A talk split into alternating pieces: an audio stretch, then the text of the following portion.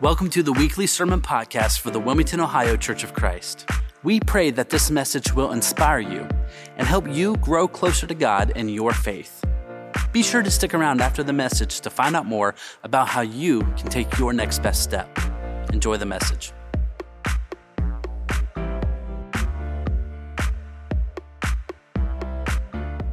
Friday night, there was a tornado that touched down near Hillsboro, and Chuck and Angie Tucker took a picture of it. And uh, this is right outside their farm. So the glare off the window, behind that glare, you can see that funnel cloud hit down in between uh, their farm and another. And they saw it bounce, and they knew where it was going. They could see where it bounced, and it bounced and hit Fairview Church of Christ. And it ripped the roof off of Fairview Church of Christ. Now, if you had an initial reaction inside of you that said, ah, oh, that's terrible, what can I do to help? That's the type of reaction God calls all Christ followers to have in this world in regards to our giving.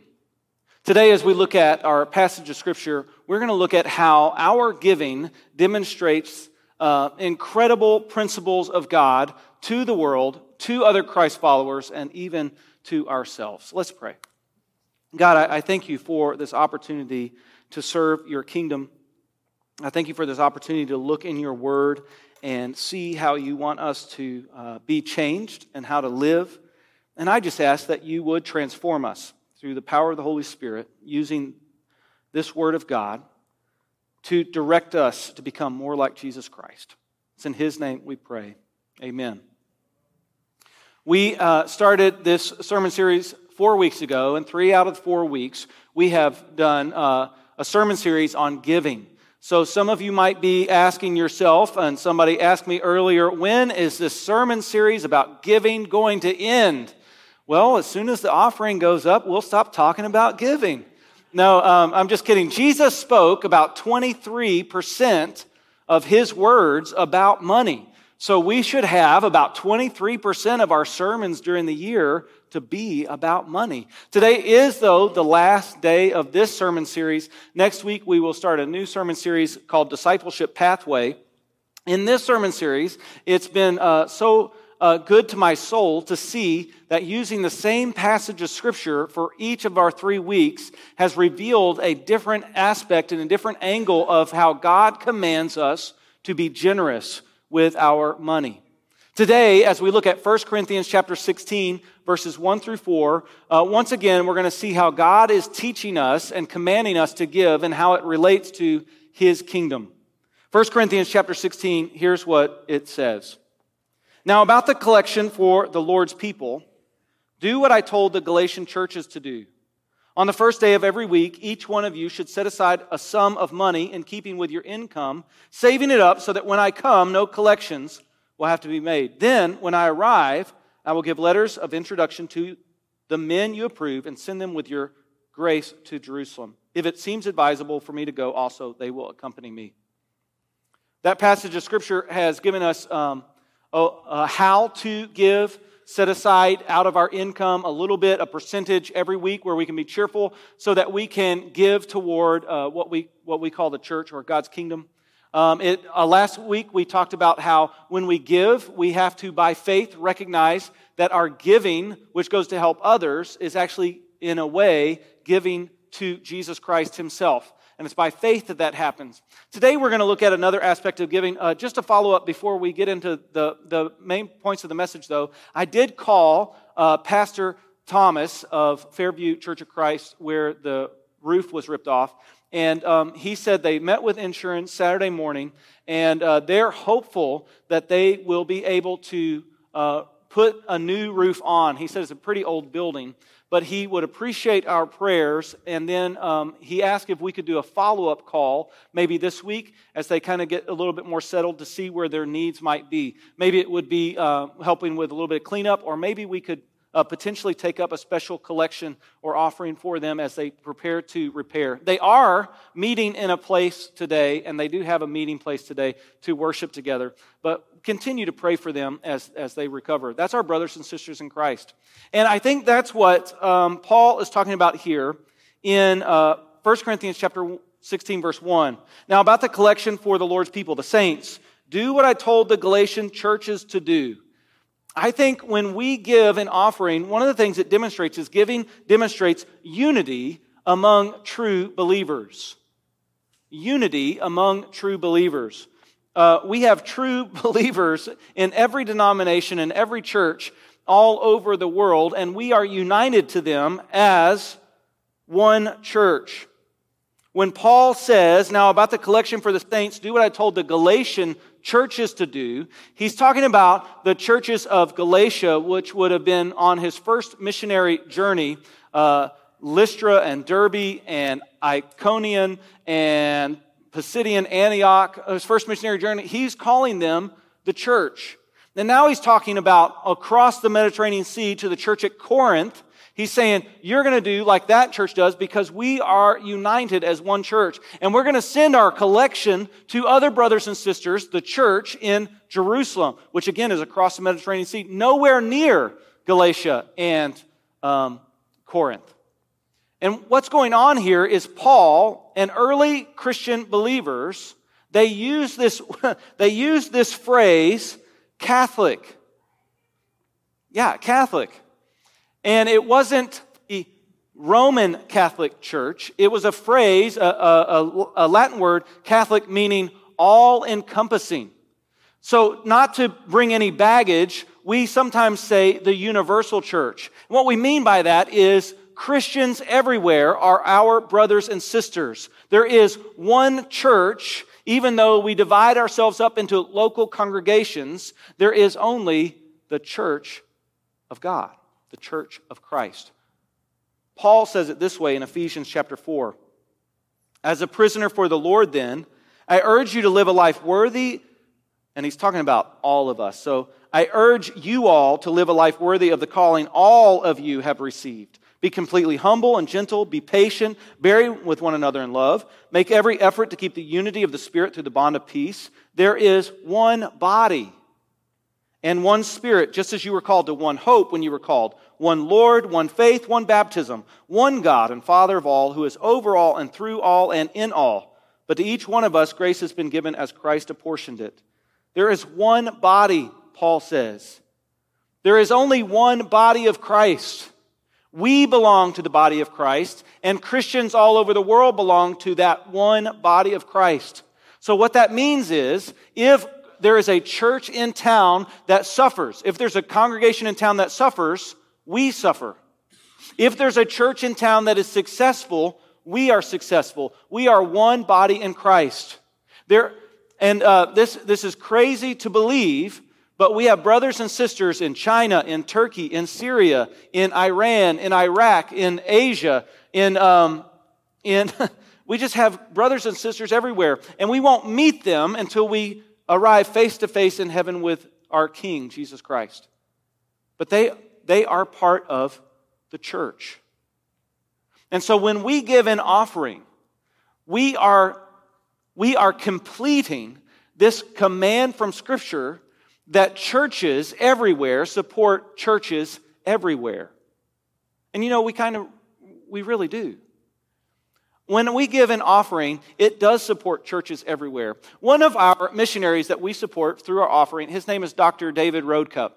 He teaches at TCM, Taking Christ to the Masses Institute. It's a university in Vienna. He said, Dale, you ought to come serve in Vienna. I'm like, yeah, way to go. Carry your cross, Dr. Roadcup. You get to go to Vienna every year. That must be really hard. But listen, listen, listen. In Vienna, it is the only USA accredited university that's not within the United States border. So, hear this. We have an accredited university in Europe. Well, a university diploma from the United States carries a lot of influence. So, people, Christians in Asia, Russia, Turkey, and Iran, they send students to Haus Edelweiss to get a USA accredited degree. Dr. Roadcup teaches those students. He teaches the Bible like we teach the Bible. There was a group from Russia that came in and it was the preacher and his associate ministers. They all got their degree, and when they went back to where they live in Russia, because they had a USA degree, they were able to start their own Bible college. We are Christians through our offering supporting the church in Russia. There was a bishop from Iran. There are churches in Iran. And he sat in Dr. Roadcup's class and he said, Dr. Roadcup, I have never heard of spiritual disciplines before. I've never been taught this before. And Dr. Roadcup was teaching him how to have a quiet time, how to get alone with God, how to pray, how to, uh, how to give, how to disciple others. And he says to Dr. Roadcup, he says, I'm a bishop in Iran. I'm in charge of over, over eight other churches. When I get back, I'm going to teach my preachers that report to me the same thing you're teaching me. It's incredible and it blows my mind that when we give in our offering, we are demonstrating the unity of true believers that we have with other churches all over the world. And this is the unity that Paul calls us to with true believers. There are true believers in every tribe and every denomination all over the world. This is the unity that we have when we approach things in our community where we don't compete with other churches, but we help complete them. We have, we have done this type of thing, and this is the unity that Paul calls us to. Um, he says, In Christ there is neither Jew nor Gentile. There's neither Russian nor Iranian. There's neither Chinese or American. We are one in Christ. In the temple, uh, when Herod rebuilt the temple and he wanted to make it one of the eighth wonders of the world, everything he did, he created um, two uh, courts for the Gentiles to come into because he read in Scripture that all the nations would come and worship God. But there was a wall. See those blue arrows? There is a wall that divides the temple area from the court of Gentiles. And there were signs warning no foreigners beyond this point, no Gentiles beyond this point, or you will suffer death. Gentiles and Jews were separated by the dividing wall. But when Christ came, his blood covered over true believers everywhere, and the dividing wall was taken down. Now there is no Jew and Gentile, there is only disciples of Jesus. And when Paul tells the church at Corinth, act like the church of Galatia to send money to the church in Jerusalem, he is saying we are collecting for the saints because there is one church that we all belong to. It's my dream that we have a one church attitude in Wilmington. And when we do that, when we act that way, when we give in this way, life change happens. You might have seen it done here over the past 12 years. We, it, it, blows my mind, but we did a joint sermon time with a couple of other churches about 10 years ago, and it was the very first time a black man had stood on this stage and ever spoken. How in the world can we go 70 years without a black man ever entering our church and speaking? And we had a pastor preach, and he was from a Methodist church. And everybody was on pins and needles, like, what is he going to say? And is he going to say anything that we don't agree with? Because he's not one of us. And not because he was black, but because he was Methodist. And he said, almost his first words, he said, We are all baptized into Jesus Christ.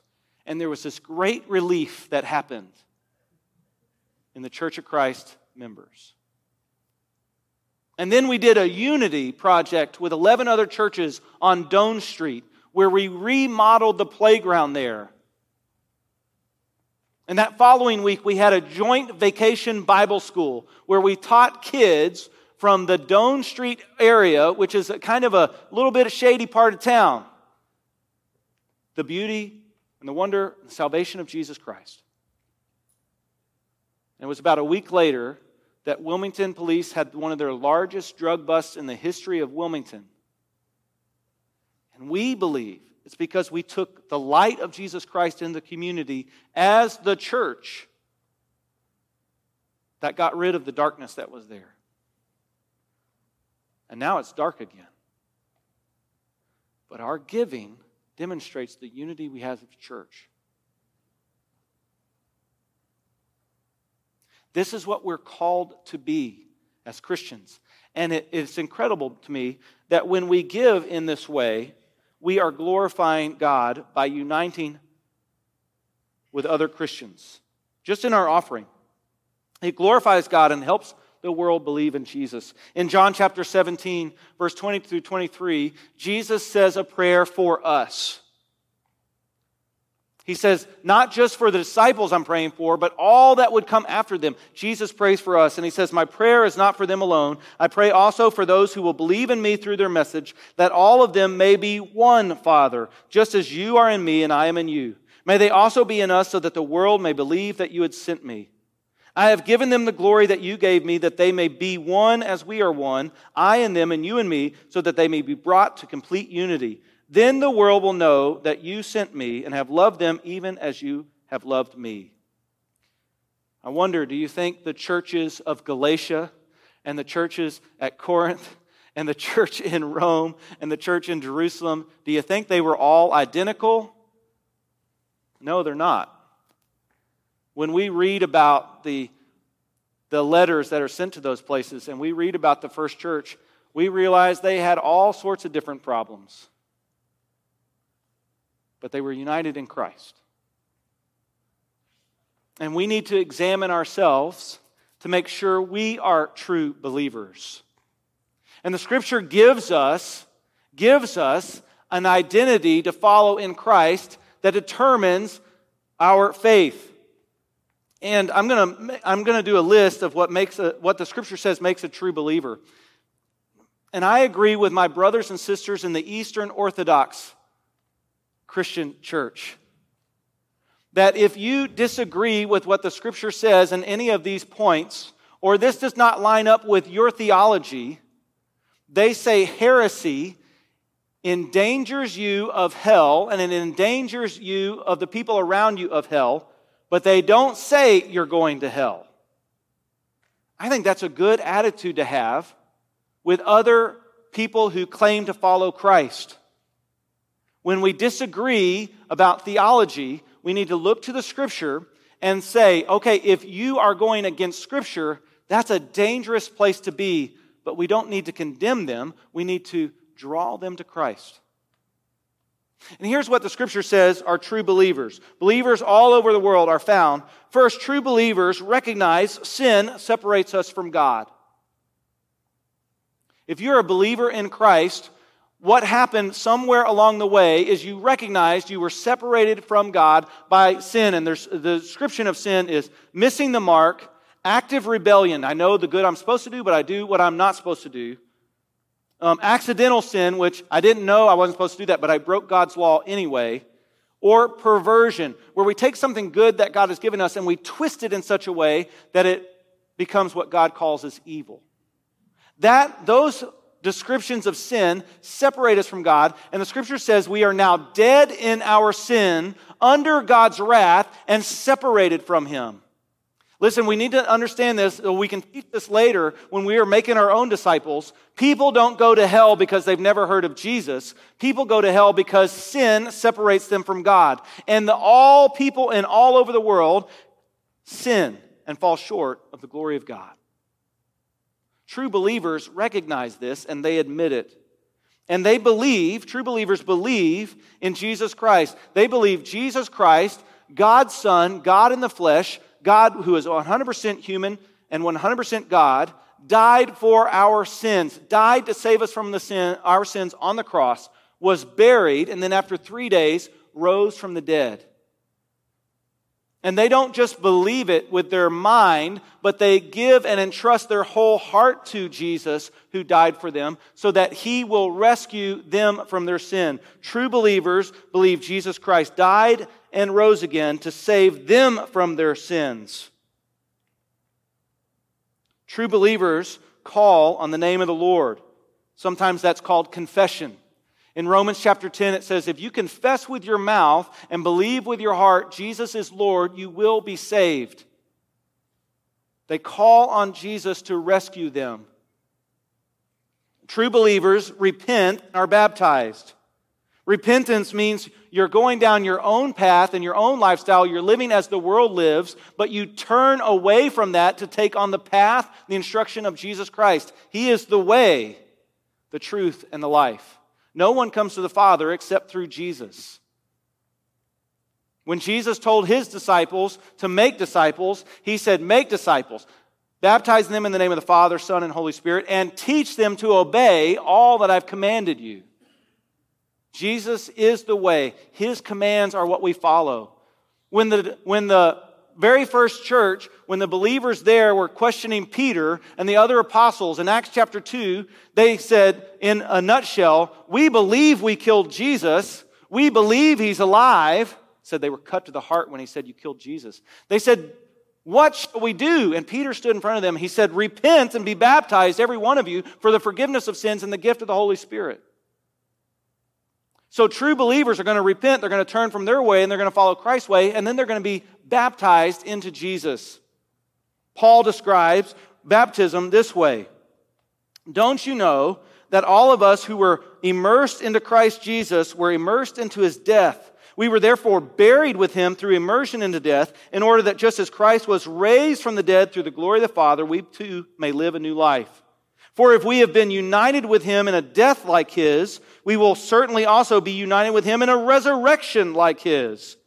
For we know that our old self was crucified with him, so that the body ruled by sin might be done away with, that we should no longer be slaves to sin, because anyone who has died has been set free from sin.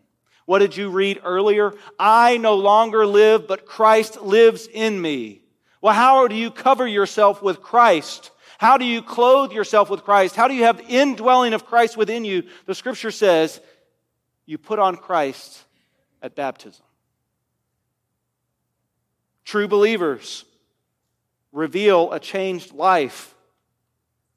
Now, hear me on this. It doesn't mean a perfect life, it doesn't mean you get everything right, but it does reveal a changed life that is consistently trying to pursue God. And so, if you take a, a, picture of a person's life, you get to see that they have experienced a change and are living a changed life. And you'll also notice that they're not perfect. They still mess up, they still sin. Christians, true believers, the church, they don't become sinless, but they do oftentimes sin less because they're pursuing Christ with their heart. And true believers, are given this new life and this change, and they become a different person for good works. We're created in Christ Jesus to do good works. Part of those good works is teaching people how to obey Jesus. It's training new disciples. It's sharing the gospel in your testimony. And part of the good works, Paul says, is do like the Galatian churches, do like the Corinth churches. Take up a collection. Part of the good works we do is our offering. And it helps reveal and demonstrate that we are united with believers all over the world. And when that is revealed, it leads people to Christ. One of the, one of the greatest nights I've been a part of, what, and, and for some people it stuck and for some people it didn't. We did a joint church effort in Wilmington called Hope Over Heroin. And that night, drug dealers showed up to hear a concert about former addicts who had found Christ and they had found a new life, and over 100 people were baptized. Well, if you get baptized without faith, you just get wet. And I'm afraid some of those drug addicts and drug dealers got wet that night and were not changed. But there were some that were changed because of the joint effort and the money given of the one church in Wilmington. True believers everywhere. When we are united and when we give, we demonstrate the unity of the gospel of Jesus Christ, who broke down all the walls, covered us with his blood spiritually, so that we can be his people. One body living for Jesus. Number two, giving also, when we give and we give offering, it demonstrates believers meet true needs. Not only does it demonstrate that we have unity among true believers, but it demonstrates believers meet true needs. Verse 3 of chapter 16 in 1 Corinthians. Then when I arrive, I will give letters of introduction to the men you approve and send them with your grace to Jerusalem, your gift. They were meeting a need the Jerusalem Christians really had. Acts chapter 11 kind of describes this. During this time, some prophets came down from Jerusalem to Antioch. One of them, named Agabus, stood up and through the Spirit predicted that a severe famine would spread over the entire Roman world. This happened during the reign of Claudius. The disciples, as each one was able, decided to provide help for the brothers and sisters living in Judea. This they did, sending their gifts to the elders by Barnabas and Saul. And so we look through our history books and recordings, and we see was there really a famine in the entire Roman area during this time? Well, it seems like maybe there was. Around 45 AD, the price of gain, tr- the price of grain tripled. We know what that feels like. We've had to buy eggs lately. But imagine if your whole meal was the grain you could purchase, but it's three times the amount.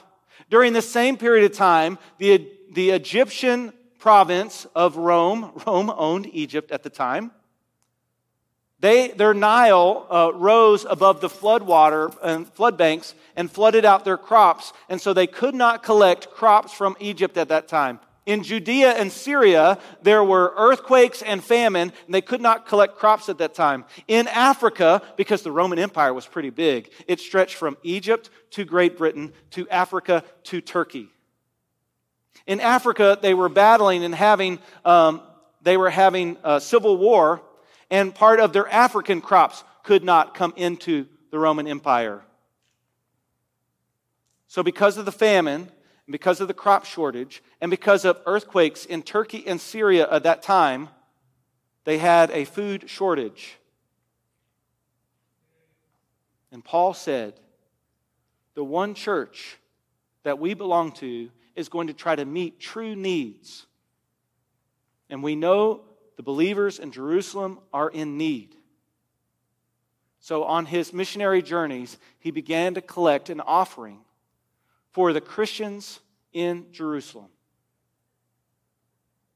I don't know how we are going to help with Fairview Church of Christ, and, and maybe we won't. But maybe when they get things settled and they find out how much the insurance is covered and how much they're going to need, and whether they can even put a roof back on, maybe our church is going to help send a collection to other brothers and sisters just over the street. In the past couple of years, our church has done community wide collections where we have served people in Kentucky and Florida and the Ukraine and Turkey. And what we just do is we collect supplies that we know people are going to need. And we can't help every crisis because there's a crisis every day. And we can't help every crisis with everything that is needed because the war in the Ukraine is still going on. People are still exiting the Ukraine into other European countries that still need supplies.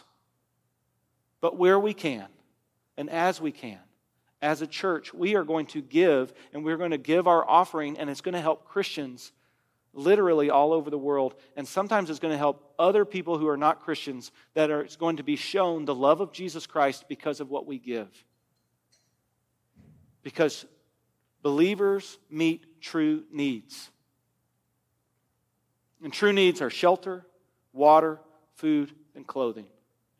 As a church, I am proud of our church, of how we try to operate and meet the needs, not only in our community, but people all over the world.